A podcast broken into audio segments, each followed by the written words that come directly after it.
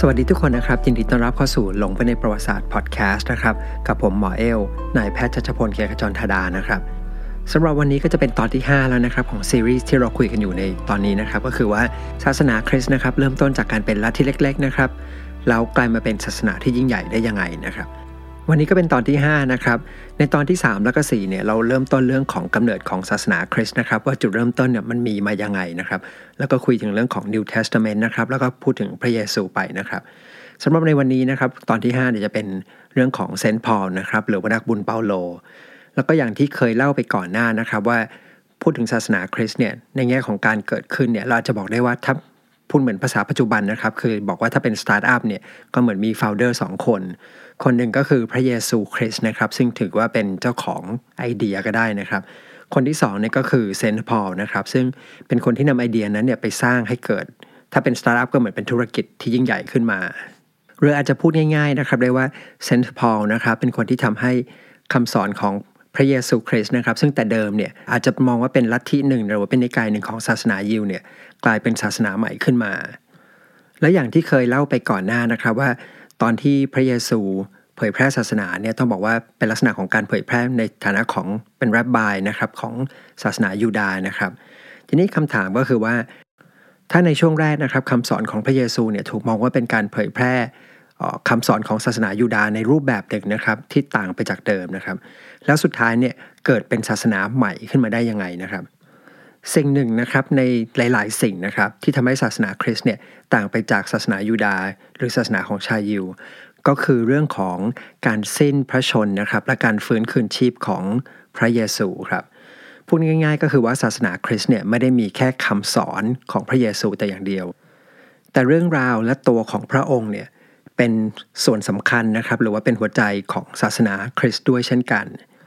สำหรับใครที่ไม่คุ้นเคยกับศาสนาคริสต์หรือไม่ได้นับถือศาสนาคริสต์นะครับฟังแล้วตรงนี้อาจจะยังไม่ค่อยชัดนะครับ เดี๋ยวให้ฟังชวนฟังต่อไปเรื่อยๆนะครับแล้วเดี๋ยวจะเห็นภาพชัดขึ้นนะครับ ทีนี้เราจะมาดูกันว่า พระเยซูนะครับกลายเป็นส่วนสำคัญของศาสนาได้ยังไงนะครับ เราจะมาคุยกันเนี่ยผ่านเรื่องราวของคนที่ทำให้เกิดสิ่งนี้ขึ้น นั่นก็คือเซนต์พอลนะครับหรือว่านักบุญเปาโลพอนะครับดั้งเดิมจริงๆเนี่ยก็เป็นชาวยิวนะครับเป็นชาวยิวคนหนึ่งนะครับที่อยู่ในกลุ่ม ที่เราเคยคุยกันว่าเรียกว่าฟาริซีนะครับก็เป็นกลุ่มพ่อค้านะครับที่มีฐานะ แล้วก็ชื่อดั้งเดิมจริงๆเนี่ยในภาษาฮิบรูเนี่ยชื่อว่าซอลนะครับเพราะว่าเชื่อกันว่าชื่อของท่านเนี่ยตั้งมาจากกษัตริย์พระองค์แรกนะครับของชาวยิวนะครับที่ชื่อซอลทีนี้พูดถึงตรงนี้เนี่ยผมก็เลยนึกได้ว่าจริงๆ ผมเคยติดเรื่องหนึ่งเอาไว้นะครับก็คือตอนที่คุยเรื่องของ The Knight Templar นะครับหรือว่าอัศวินเทมปลาเนี่ยผมเคยบอกว่าจะเล่าเรื่องของ Temple of Solomon นะครับ ซึ่งก็จะมีเรื่องราวของ King Saul นะครับ King David แล้วก็กษัตริย์โซโลมอนนะครับ เอาเป็นว่าเดี๋ยวติดไว้อีกทีนะครับ แล้วเดี๋ยวมาเล่าเรื่องนี้ให้ฟังอีกทีหนึ่งทีนี้ชื่อซอลนะครับในภาษาฮิบรูเนี่ยถ้าเป็นภาษาละตินก็ชื่อพอลนะครับทีนี้ episode ที่แล้วเนี่ยเราคุยเรื่องของชาวยิวกลุ่มที่เรียกว่าเป็นซาดูซีกับฟาริซีไปแล้วใช่ไหมครับ แล้วเราก็คุยกันว่าทั้งซาดูซีและฟาริซีเนี่ยเป็นกลุ่มคนที่เหมือนกับรวมหัวกันนะครับหรือว่าร่วมมือกันใส่ความพระเยซูนะครับจนสุดท้ายเนี่ยนำไปสู่การประหารด้วยการตรึงกางเขน ทีนี้ตัวพอลเองนะครับ ก่อนหน้าเริ่มต้นเลยเนี่ยต้องบอกว่าเป็นศัตรูกับผู้ติดตามของพระเยซูมาก่อนนะครับ ก็คือเป็นคนที่เหมือนกับคอยทำหน้าที่ปราบนะและและกำจัดนะครับ คนที่เชื่อในคำสอนของพระเยซูคริสต์นะครับ ทีนี้คำถามว่าทำไมพอถึงไม่ชอบคนที่ติดตามพระเยซูนะครับเพราะว่าสำหรับชาวยิวจำนวนหนึ่งนะครับ มองว่าสิ่งที่พระเยซูทำเนี่ยถือว่าเป็นเขาเรียกว่าเป็น blasphemy นะครับ blasphemy ก็คือเหมือนกับการกระทำที่ถือว่าเป็นการลบหลู่ศาสนา ทีนี้เหตุผลก็คือว่า เพราะว่าชาวคริสต์นะครับ คนที่เชื่อในพระเยซูเนี่ยบอกว่าพระองค์เนี่ยเป็นเมสสายานะครับ ทีนี้คำว่าเมสสายาเนี่ยปัจจุบันเนี่ยมันแปลว่าผู้นำสารจากพระเจ้านะครับ ทีนี้คำถามที่น่าสนใจก็คือว่าทำไมนะครับการที่ชาวคริสต์เนี่ยหรือว่าคนที่เชื่อในพระเยซูเนี่ยเชื่อว่าพระองค์เนี่ยเป็นเมสสายาเนี่ยจึงถือว่าเป็นการลบหลู่ความเชื่อของชาวยิวจะเข้าใจตรงนี้นะครับ ต้องขอไปคุยเรื่องของเมสสายานิดหนึ่งนะครับทำความเข้าใจก่อนว่าคำนี้เนี่ยจริง ๆ มันหมายถึงยังไงนะครับ ชาวยิวบางคนนะครับจะมีความเชื่อในสิ่งที่เรียกว่าอพอคาลิปติกนะครับที่เคยคุยกันไปก็คือเชื่อเรื่องวันสิ้นโลกนะครับแล้วพระเจ้าเนี่ยก็จะลงมาแล้วก็จะเกิดโลกใหม่ขึ้นมา ที่บอกว่าบางคนเพราะว่าไม่ใช่ความเชื่อที่ทุกคนที่เป็นชาวยิวจะเชื่อนะครับ แต่ในกลุ่มที่เชื่อเรื่องอพอคาลิปติกเนี่ย เขาจะมีสิ่งที่เลือกพูดถึงเมสไซยานะครับ ซึ่งอย่างที่บอกปัจจุบันเนี่ยก็มักจะแปลว่าผู้นำสารจากพระผู้เป็นเจ้านะครับ แต่ความหมายดั้งเดิมของมันเนี่ยมันจะหมายถึงคนที่ถูกคัดเลือกนะครับ คือถูกคัดเลือกมาโดยพระผู้เป็นเจ้านะครับ ทีนี้โดยปกติเนี่ยก็จะมีพิธีกรรมนะครับ ที่เหมือนกับเป็นการชี้ให้เห็นว่าคนนี้คือคนที่ถูกเลือก โดยการที่นำน้ำมันนะครับน้ำมันศักดิ์สิทธิ์เนี่ยมาเจิมที่หน้าผาก หรือว่าเป็นการรดลงไปบนศีรษะเลยก็ได้นะครับ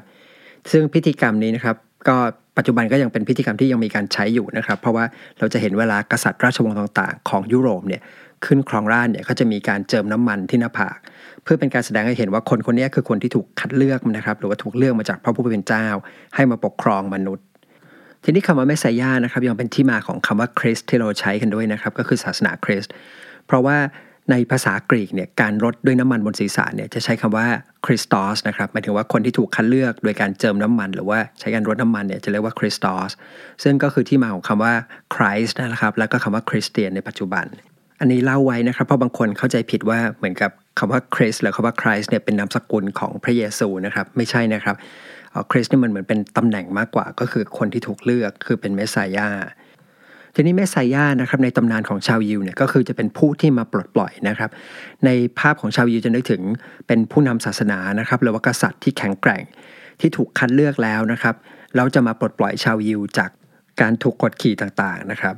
ทีนี้ในภาพเนี่ยในอดีตเนี่ยก็จะนึกถึงเวลาพูดถึง Messiah เนี่ยชาวยิวก็จะนึกถึง King David นะครับกษัตริย์เดวิดหรือว่ากษัตริย์โซโลมอน ซึ่งในตำนานของชาวยิวเนี่ยเป็นกษัตริย์ที่เหมือนเป็นกษัตริย์ผู้นำนะครับที่เก่งกาจ ทีนี้ปัญหาก็คือว่าพระเยซูนะครับไม่ได้มีลักษณะ หรือว่าไม่ได้มีภาพลักษณ์แบบนั้นเลย พระองค์เนี่ยไม่ได้มีความเป็นนักรบนะครับ ไม่ได้มีความเป็นกษัตริย์ที่แข็งแกร่ง เป็นแค่ครูสอนศาสนาคนหนึ่งนะครับ และสุดท้ายเนี่ยยังถูกโรมันลงโทษด้วยการตรึงกางเขน ซึ่งเราเคยคุยไปก่อนหน้านะครับ ว่าการลงโทษแบบนี้เนี่ยการทำโทษแบบนี้เนี่ยมันเป็นการทำโทษสำหรับอาชญากรระดับล่างๆนะครับดังนั้นเนี่ยพอเนี่ยก็เลยมองว่า คนอย่างเงี้ยไม่น่าจะมาเป็นเมสไซยาของชาวยิวได้นะครับ คนที่ดูอ่อนแออย่างนี้เนี่ยไม่น่าจะเป็นคนที่พระเจ้าเนี่ยเลือกมา แล้วพอก็ยังมองอีกด้วยนะครับ ว่าจริง ๆ แล้วเนี่ยการที่พระเยซูโดนประหารด้วยการตรึงกางเขนนะครับ ซึ่งเป็นการลงโทษที่ต่ำต้อยเช่นนี้เนี่ยจริง ๆ แล้วเป็นการลงโทษจากพระเจ้านะครับสำหรับคนที่อ้างตัวว่าเป็นเมสไซยาแต่จุดเปลี่ยนสำคัญนะครับที่ทำให้พอลเนี่ยหันมาสนับสนุนศาสนาคริสต์นะครับ แล้วก็เชื่อและศรัทธาในพระเยซูขึ้นมาเนี่ย กิดขึ้นหลังจากที่พระเยซูเนี่ยสิ้นพระชนและฟื้นคืนชีพกลับมาแล้วนะครับ ก็คือระหว่างที่พอเนี่ยกำลังเดินทางไปเมืองดามัสกัสนะครับเพื่อไปเหมือนกับไปปราบชาวคริสเนี่ยก็พระเยซูก็มาปรากฏกายให้เห็นนะครับในรูปของเหมือนเป็นนิมิตเป็นแสงสว่างที่สว่างจ้านะครับ จนทำให้ตาของพอเนี่ยมองอะไรไม่เห็นไป 3 วัน แต่จากการสื่อสารเนี่ยทำให้พอรู้ว่าเขาเนี่ยได้พบกับพระเยซูนะครับที่ฟื้นคืนชีพขึ้นมา ซึ่งสร้างความอัศจรรย์ใจเนี่ยให้กับพออย่างมากนะครับเรารู้สึกว่าถ้าพระเยซูสามารถฟื้นจากความตายขึ้นมาได้จริงเนี่ยพระองค์เนี่ยต้องไม่ใช่คนธรรมดาแน่ๆแล้วก็เกิดความเชื่อความศรัทธาขึ้นในใจนะครับ ทีนี้เมื่อพอเนี่ยตัดสินใจและเชื่อแล้วว่าพระเยซูเนี่ยเป็นเมสายาที่ลงมาที่โลกมนุษย์จริง ๆ นะครับ ถึงตรงนี้เนี่ย เขาก็ต้องมาคิดหนักแล้วนะครับ ว่าเขาจะประสานความเชื่อดั้งเดิมแบบชาวยิวที่เขาเชื่อและก็ศรัทธามาตลอดเนี่ยกับเรื่องราวของพระเยซูเนี่ยได้ยังไง คืออย่างนี้ครับ ในชาวยิวเนี่ยมันมีความเชื่อตามคำสอนเดิม ก็คือว่าชาวยิวเนี่ยเป็นชนชาติที่พระเจ้าเลือกถูกไหมครับ แล้วก็มีความพิเศษในสายตาของพระผู้เป็นเจ้า แล้วพระเจ้าเนี่ยก็ให้กฎหรือบัญญัติเนี่ยสิประการเพื่อมาปฏิบัติ ทีนี้บัญญัติสิประการเนี่ยแม้ว่าเราจะใช้ว่าเหมือนเป็นกฎนะครับ ซึ่งในความรู้สึกของคนเราทั่วๆไป เรารู้สึกว่ากฎมันคือการบังคับใช่ไหมครับหรือเป็นข้อห้าม หรือว่าสิ่งที่มาจำกัดเสรีภาพของเรา แต่สำหรับชาวยิวเนี่ยจะมองว่ากฎเหล่านี้เป็นสิ่งที่ดี เพราะจะทำให้เขารู้ว่าอะไรเนี่ยเป็นสิ่งที่ควรทำและอะไรไม่ควรทำนะครับ อะไรที่จะสร้างความพอใจให้กับพระเจ้า และอะไรที่จะทำให้พระองค์เนี่ยไม่พอใจ ถ้าเทียบง่ายๆก็เพื่อให้นึกออกเนี่ยอาจจะใช้เหมือนกับว่าเหมือนกับชาวยิวเนี่ยมีความรู้สึกว่าตัวเองพิเศษนะครับได้โพยมาได้บ่อยบอกบอกใบข้อสอบ ให้รู้ว่าต้องทํำยังไงบ้าง ชาวยิวทั่วไปนะครับจึงมักจะยินดีนะครับที่จะทำตามบัญญัติสิบประการนี้ ทีนี้พอลเนี่ยซึ่งเป็นชาวยิวนะครับที่แกรงครัดเนี่ยก็เลยเกิดคำถามขึ้นมาว่า ถ้ากฎเก่าๆนะครับของชาวยิวเนี่ยมันมีความถูกต้องอยู่แล้วนะครับ มันเป็นกฎที่ดีอยู่แล้วเนี่ยพระเจ้าเนี่ยจะส่งพระเยซูมาประสูติยังโลกมนุษย์เนี่ยเพื่ออะไรนะครับ แล้วทำไมต้องให้พระเยซูเนี่ยต้องทนทุกข์ทรมานมากมายนะครับ จากการโดนลงโทษเนี่ยก่อนที่จะสิ้นพระชนด้วยการถูกตรึงกันเขน แน่นอนว่าการที่พระเยซูถูกกระทำเช่นนี้เนี่ยมันต้องเป็นแผนของพระผู้เป็นเจ้าแน่นอนนะครับ เพราะว่าระดับพระเยซูที่สามารถเอาชนะความตายได้เนี่ยถ้าต้องการจะเอาชนะมนุษย์ชาวโรมันเนี่ยมันไม่ใช่เรื่องยากเลย ดังนั้นการที่พระเยซูต้องมารับความทุกข์ทรมาน และต้องถูกสิ้นพระชนด้วยการตรึงกางเขนเนี่ย มันจะต้องมีความสำคัญอะไรบางอย่างมากๆคำถามก็คือว่าสิ่งนั้นคืออะไร นั่นเป็นคำถามแรกนะครับคำถามที่สองก็คือว่ากฎของเก่านะครับที่ชาวยิวเนี่ยเชื่อมาตลอดนะครับก็คือสิ่งที่พระเจ้าเนี่ยมอบให้นะครับ มันไม่ถูกต้องหรือเปล่า แต่พอก็คิดว่ากฎที่มาจากพระเจ้าโดยตรงนะครับ ก็คือพระเจ้าเนี่ยมอบให้กับโมเสสโดยตรงเนี่ยมันจะผิดได้ยังไงนะครับ สุดท้ายนะครับสิ่งที่พอเนี่ยได้ข้อสรุปก็คือว่ากฎที่พระเจ้าเคยให้กับชาวยิวไว้เนี่ยยังไงมันก็ต้องถูกต้องแน่นอน แต่ปัญหาก็คือว่ามนุษย์นะครับถูกอิทธิพลเนี่ยของหรือว่าพลังของปีศาจเนี่ยครอบงำอยู่ ดังนั้นต่อให้พยายามทำตามกฎยังไงก็ตามนะครับ มนุษย์เนี่ยก็ไม่สามารถที่จะทำตามกฎเนี่ยได้อย่างสมบูรณ์แบบ และร่วมไปกับการที่มนุษย์ทั้งหลาย มนุษย์บนโลกเนี่ยเป็นลูกหลานที่สืบเชื้อสายมาจากอดัมกับอีฟนะครับ ซึ่งอดัมเนี่ยเคยทำผิดกฎของพระเจ้าไว้ก็คือแอบกินผลไม้ต้องห้าม สมัยที่ยังอยู่ในสวนสวรรค์อีเดน มนุษย์ทุกคนเนี่ยจึงมีความไม่สมบูรณ์แบบหรือมีบาปเนี่ยตกทอดผ่านสายเลือดมา จากการที่เป็นลูกหลานของอดัมนะครับ ทีนี้ด้วยเหตุนี้เนี่ยการลงมาของพระเยซูเนี่ยก็เลยถือว่าเหมือนเป็นส่วนที่มาเสริม จากสิ่งที่พระเจ้าเนี่ยเคยให้กับชาวยิวเดิมไว้ ก็คือการที่พระองค์เนี่ยต้องมารับทุกทรมานจนสิ้นพระชน และสามารถที่จะเอาชนะความตายฟื้นคืนชีพขึ้นมาใหม่เนี่ยมันคือการเอาชนะพลังของปีศาจร้ายที่ครอบงำมนุษย์เนี่ยอยู่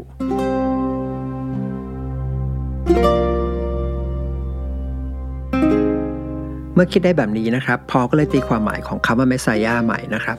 คือเมสายาเนี่ยไม่ได้หมายถึงการเป็นนักรบที่แข็งแกร่งเหมือนที่เคยเข้าใจกันมาตลอด แต่เป็นแบบพระเยซูนะครับผู้ซึ่งที่จะสามารถเอาชนะความตายได้ และการเอาชนะความตายก็เหมือนเป็นการเอาชนะพลังของปีศาจได้ ส่วนเหตุผลที่พระองค์เนี่ยต้องมาทนทุกทรมานจากการโดนลงโทษนะครับ ถูกใส่มงกุฎน้ำต้องแบกไม้กางเขนนะครับที่หนักแล้วก็เดินไปตามท้องถนนเนี่ยก่อนที่สุดท้ายเนี่ยต้องถูกตรึงกางเขนเหมือนนักโทษชั้นต่ำ สิ่งเหล่านี้ทั้งหมดนะครับมันเป็นกุญแจสำคัญนะครับที่ช่วยในการไถ่บาป หรือที่เรียกว่า salvation นะครับให้กับมนุษยชาติทั้งมวลตรงนี้เป็นจุดที่สำคัญอีกจุดหนึ่งนะครับ เพราะว่าอย่างที่บอกว่าการไถ่บาปครั้งนี้เนี่ยไม่ได้จำกัดแค่ชาวยิว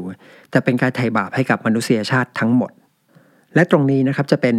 จุดสำคัญที่ในเวลาต่อมาเนี่ยทำให้ศาสนาของพอลนะครับและศาสนาที่ศรัทธาในพระเยซูเนี่ยเป็นศาสนาที่ต่างไปจากชาวยิวนะครับก็คือเป็นศาสนาใหม่ที่ปัจจุบันเรารู้จักในชื่อว่าศาสนาคริสต์โดยพอลนะครับชี้ชัดเลยนะครับว่าใครก็ตามที่เชื่อและศรัทธาในพระเยซูคริสต์นะครับจะมีพลังที่จะสามารถเอาชนะอำนาจของปีศาจและเข้าสู่ดินแดนของพระผู้เป็นเจ้าได้ หรือว่าเป็น Kingdom of God โดยที่คนคนนั้นเนี่ยไม่ต้องเป็นชาวยิว ที่ตรงนี้สำคัญนะครับ เพราะว่าจะเห็นว่าศาสนาคริสต์ของเซนต์พอลเนี่ยคือเปิดกว้างให้กับคนทุกเชื้อชาตินะครับ โดยจะมีคำเรียกคนที่ไม่ใช่ชาวยิว แต่มานับถือศาสนาคริสต์เนี่ยว่า Gentile นะครับ G E N T I L E นะครับแล้วตรงนี้ก็เป็นปัจจัยสำคัญที่ทำให้ในเวลาต่อมานะครับศาสนาคริสต์เนี่ยสามารถเติบโตขึ้นได้เรื่อยๆ จนมีจำนวนผู้ที่นับถือแซงศาสนายูดาห์ของชาวยิวเนี่ยหรือว่าศาสนาดั้งเดิมเนี่ยไปอย่างง่ายดายนะครับ แต่ก็ไม่ได้แปลว่าทุกคนเนี่ยที่จะตีความหรือว่าคิดเหมือนเซนต์พอลนะครับ อย่างที่เล่าไปใน episode ก่อนหน้านะครับก็คือว่าในช่วงแรกๆนะครับตอนที่ศาสนาคริสต์เกิดขึ้นเนี่ยแล้วมีการเผยแพร่ศาสนาไปเนี่ยไม่ใช่ทุกคนเนี่ยที่พูดหรือว่าคิดเหมือนกันนะครับ คนที่ไปเผยแพร่ศาสนาเนี่ยที่สอนต่างไปเนี่ยมันก็มีนะครับ เช่นบางคนมองว่าการมาของพระเยซูเนี่ยมาไถ่บาปให้กับชาวยิวเท่านั้นนะครับ หรือว่าบางคนก็บอกว่า การที่จะเข้าเป็นศาสนาคริสต์เนี่ยคุณต้องเป็นชาวยิวก่อน ก็คือคุณต้องทำทุกอย่างให้เข้ากับเป็นเหมือนชาวยิว ก็คือเช่น การคลิปปลายองคชาตก่อน จึงจะได้รับการไถ่บาปจากพระเยซูได้ ซึ่งจะเห็นว่าความเชื่อแบบนี้เนี่ยมันจะทำให้การเป็นศาสนิกชนในศาสนาคริสต์มันยากขึ้นไปอีก แต่สุดท้ายนะครับก็เป็นคำสอนแบบของเซนต์พอลนะครับที่เหมือนกับว่าเอ๋อพูดง่ายๆคือเอาชนะคำสอนแบบอื่นๆเนี่ยไปได้นะครับ แล้วกลายมาเป็นคำสอนที่ถูกต้องของศาสนาคริสต์ คราวนี้เราจะมาดูการเผยแพร่คำสอนของเซนต์พอลกันบ้างนะครับ เพราะว่าถือว่าเป็นการวางรากฐานที่สำคัญนะครับ เป็นรากฐานที่สำคัญและแข็งแกร่งให้กับศาสนาคริสต์เมื่อเซนต์พอลนะครับหันมาศรัทธาในพระคริสต์นะครับในพระเยซูคริสต์ก็ตัดสินใจที่จะเผยแพร่ศาสนาของพระองค์เนี่ยโดยเน้นไปที่การเผยแพร่ให้กับคนที่ไม่ใช่ชาวยิวนะครับ ท่านเนี่ยก็เลยได้สมญานามว่าเป็น the apostle to the gentile นะครับก็คือว่าเป็นผู้เผยแพร่คำสอนให้กับคนที่ไม่ใช่ชาวยิว วิธีการก็คือท่านเนี่ยจะเดินทางไปที่เมืองต่างๆนะครับ ส่วนใหญ่ไปที่เมืองใหญ่เพื่อไปเผยแพร่ศาสนา ก็เดินทางไปตามเมืองใหญ่ๆต่าง ๆ ของโรมันพอไปถึงที่เมืองไหนก็จะเหมือนกับเปิดธุรกิจเล็ก ๆ นะครับ ซึ่งส่วนใหญ่ก็จะเป็นเรื่องของการทำเครื่องหนัง หรือว่าเย็บกระโจม แล้วก็ใช้เวลาว่างเนี่ยในการเผยแพร่คำสอนให้กับลูกค้า หรือว่าคนที่อาศัยอยู่ละแวกนั้น ทีนี้จะว่าไปเนี่ยมันก็ดูคล้ายๆกับมิชชันนารีที่เผยแพร่ศาสนาในปัจจุบันถูกไหมครับ เมื่อต่อมานะครับมีคนสนใจติดตามคำสอนกันมากขึ้นนะครับ ก็เกิดเป็นการรวมกลุ่มของเป็นชุมชนขึ้นมานะครับ เป็นชุมชนของชาวคริสต์ส่วนสถานที่ซึ่งคนที่เชื่อและก็ศรัทธา ในพระเยซูคริสต์มารวมตัวกันเนี่ยจะเรียกว่า church โดยที่ church เนี่ยไม่ได้แปลว่าเป็นโบสถ์ที่ใหญ่โตสวยงามอย่างที่เราคุ้นเคยในปัจจุบันนะครับ เพราะว่าในช่วงแรกเนี่ยก็จะเป็นลักษณะเหมือนเป็นที่รวมตัวกันเป็นอาจจะเป็นบ้านคนนะครับ หรือว่าเป็นใต้ถุนบ้านของใครสักคนเนี่ยที่สามารถจะรวมตัวกันได้ ต่อมานะครับเมื่อชุมชนของชาวคริสต์เนี่ยเริ่มมีความเข้มแข็งมากขึ้นนะครับ คือจะมีเป็นเหมือนเป็นผู้นำขึ้นมานะครับ ส่วนใหญ่ก็เป็นผู้อาวุโสที่คนให้ความเคารพนับถือนะครับ แล้วจนกระทั่งพอลเนี่ยคือคิดว่าชุมชนเนี่ยหรือว่า church ที่เนี้ยสามารถที่จะดูแล หรือเผยแพร่คำสอนต่อไปได้เองเนี่ย เซนต์พอลเนี่ยก็จะออกเดินทางไปที่เมืองอื่นนะครับเพื่อเผยแพร่คำสอนเนี่ยต่อไป โดยจะทำเหมือนเดิมก็คือว่าไปปักหลักนะครับแล้วก็ทำธุรกิจเล็กๆ น้อยๆนะครับแล้วค่อยๆ สร้างชุมชนของคนที่เชื่อและศรัทธาในพระคริสต์เนี่ยให้มากขึ้น พอชุมชนแข็งแรงขึ้นปุ๊บท่านก็ออกเดินทางต่อนะครับไปที่เมืองอื่นต่อ แต่เซนต์พอลเนี่ยไม่ได้ทำแค่สร้างชุมชนในแต่ละที่ แต่ยังให้มีการติดต่อระหว่างชุมชนด้วยนะครับ คือพูดง่ายๆคือทำให้เกิดเป็น network ของชาวคริสต์ขึ้นในเมืองใหญ่ต่างๆ ของโรมัน แล้ว network อันนี้นะครับก็เป็น network ที่สำคัญนะครับที่เหมือนเป็นการวางรากฐานที่สำคัญ แล้วก็ network เหล่านี้ยังทำให้เกิดการช่วยเหลือกันระหว่างชุมชนชาวคริสต์ในเมืองใหญ่ต่างๆ ด้วย ทีนี้เมื่อพอลนะครับเซนต์พอลเนี่ยจากไปที่เมืองอื่นแล้วนะครับ หลายครั้งชุมชนชาวคริสต์ที่ท่านตั้งขึ้นไว้เนี่ยก็จะมีคำถามที่สงสัยนะครับและอยากจะถาม หรืออยากจะมีการตีความทางศาสนาที่อยากจะให้มันชัดเจนมากขึ้นเนี่ย ก็มีการเขียนจดหมายนะครับ ไปถามท่านนะครับที่เมืองที่ท่านไปเผยแพร่ศาสนาอยู่ ซึ่งอย่างที่บอกในเวลานั้นเนี่ยยังไม่มีคัมภีร์ที่ชัดเจนนะครับ ไม่มีคัมภีร์ไบเบิลแบบที่เรียกว่า New Testament เกิดขึ้นนะครับ แล้วก็ด้วยความที่คนหลายคนเนี่ยไปเผยแพร่คำสอนหลายครั้งเนี่ยก็สอนสิ่งที่ไม่เหมือนกัน มันก็เลยมีปัญหาว่าตีความไม่เหมือนกัน ยกตัวอย่างนะครับ เช่น มีผู้เผยแพร่คำสอนนะครับหรือสอนศาสนาเนี่ยบางคนบอกว่านอกเหนือจากการเชื่อในพระคริสต์แล้วนะครับ จะต้องทำตามกฎทุกอย่างเหมือนที่ชาวยิวทำด้วย จึงจะเป็นเหมือนกับวิธีการที่ถูกต้องนะครับ ซึ่งพอก็เขียนจดหมายกลับไปบอกว่ามันไม่จำเป็นนะครับหรืออีกกลุ่มเนี่ยก็มองว่าแค่การมีศรัทธาหรือเชื่อในพระคริสต์เนี่ยก็สามารถที่จะเข้าถึงดินแดนของพระเจ้าได้แล้ว จากนั้นเนี่ยก็จะทำตัวยังไงก็ได้นะครับ จะใช้ชีวิตแบบพฤติกรรมเร็วๆสามเลเทเมาเนี่ยก็ทำได้ ซึ่งพอลเนี่ยก็ต้องเขียนจดหมายกลับไปบอกว่ามันไม่ได้เป็นอย่างนั้นนะครับ ซึ่งจดหมายเหล่านี้นะครับที่เซนต์พอลเนี่ยคอยตอบคำถาม คอยอธิบายเนี่ยในเวลาต่อมาที่เล่าให้ฟังไปใน episode ก่อนหน้านะครับ ก็คือจะเป็นส่วนที่ถูกเขามารวบรวมนะครับ แล้วก็กลายเป็นคัมภีร์ที่เรียกว่า The New Testament ขึ้นมา โอเค โดยสรุปนะครับเรื่องราวของเซนต์พอลนะครับขอสรุปอีกครั้งหนึ่งก่อนจะจะจบเรื่องนี้นะครับ จะเห็นว่าเซนต์พอลหรือนักบุญเปาโลเนี่ยมีบทบาทสำคัญที่ทำให้เกิดศาสนาคริสต์ขึ้นมาหลายอย่างด้วยกันนะครับ อย่างแรกก็คงเป็นเรื่องของการที่ท่านตีความหมายนะครับ แล้วทำให้ศาสนาคริสต์เนี่ยมีความต่างจากชาวยิวนะครับ เพราะว่าก็มีคนนักประวัติศาสตร์เนี่ยเชื่อว่าถ้าไม่มีเซนต์พอลนะครับศาสนาคริสต์เนี่ยอาจจะกลายเป็นแค่นิกายหนึ่งของศาสนายิวก็ได้นะครับ อย่างที่2นะครับก็คือที่คุยกันไปก็คือเรื่องของการวางรากฐานของ church นะครับที่ต่อมาเนี่ยจะเป็นสถาบันทางศาสนาที่แข็งแกร่ง ก็คือสร้างชุมชนนะครับสร้างโครงสร้างที่จำเป็นนะครับแล้วก็สร้าง network ของคนที่เชื่อในพระเยซูคริสต์เนี่ยไว้ตามเมืองต่างๆ รอบทะเลเมดิเตอร์เรเนียน และเป็นเพราะสิ่งเหล่านี้นะครับทำให้แม้ว่าในขณะนั้นเนี่ยในดินแดนของหรือว่าอาณาจักรโรมันเนี่ยจะมีศาสนา มีลัทธิความเชื่อต่างๆเนี่ยมากมาย แต่ศาสนาคริสต์เนี่ยก็สามารถที่จะเติบโตขึ้นได้เรื่อยๆนะครับแม้ว่าจะเติบโตค่อนข้างช้านะครับ อย่างที่เคยเล่าไปว่าเติบโตค่อนข้างช้ามากนะครับ ก็คือหลังจากที่ศาสนาเนี่ยเกิดขึ้นประมาณ 300 ปีเนี่ยถ้าเราไปถามชาวโรมันนะครับหลายคนเนี่ยหรือว่าคนส่วนใหญ่เนี่ยยังไม่รู้จักศาสนาคริสต์แล้วก็ไม่เคยได้ยินชื่อของพระเยซูเลยด้วยซ้ำแต่แล้วนะครับพอเข้าศตวรรษกลางๆของศตวรรษที่4เนี่ยสถานะของศาสนาคริสต์เนี่ยก็เปลี่ยนไปอย่างรวดเร็ว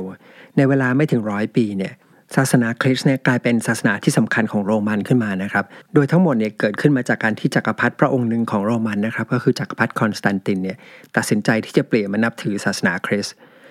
สำหรับใน episode หน้านะครับที่เราจะคุยกันต่อไป เราจะพูดถึงจักรพรรดิคอนสแตนตินพระองค์นี้นะครับ เราจะไปดูกันว่าเกิดอะไรขึ้นนะครับทำไมจักรพรรดิโรมันพระองค์นี้นะครับถึงได้ตัดสินใจเปลี่ยนมานับถือศาสนาคริสต์ สำหรับวันนี้เนี่ยผมก็จะขอเบรกไว้ตรงนี้เลยนะครับ แล้วเรามาเจอกันใหม่ใน episode หน้านะครับ แล้วก็เช่นเคยนะครับ ก่อนที่จะจากกันไปนะครับ ถ้าคิดว่าพอดแคสต์นี้มีประโยชน์นะครับ ก็ฝากแนะนำต่อนะครับ จะกดไลค์กดแชร์เขียนรีวิวเขียนคอมเมนต์ก็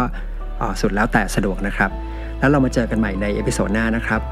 สวัสดีทุกคนครับ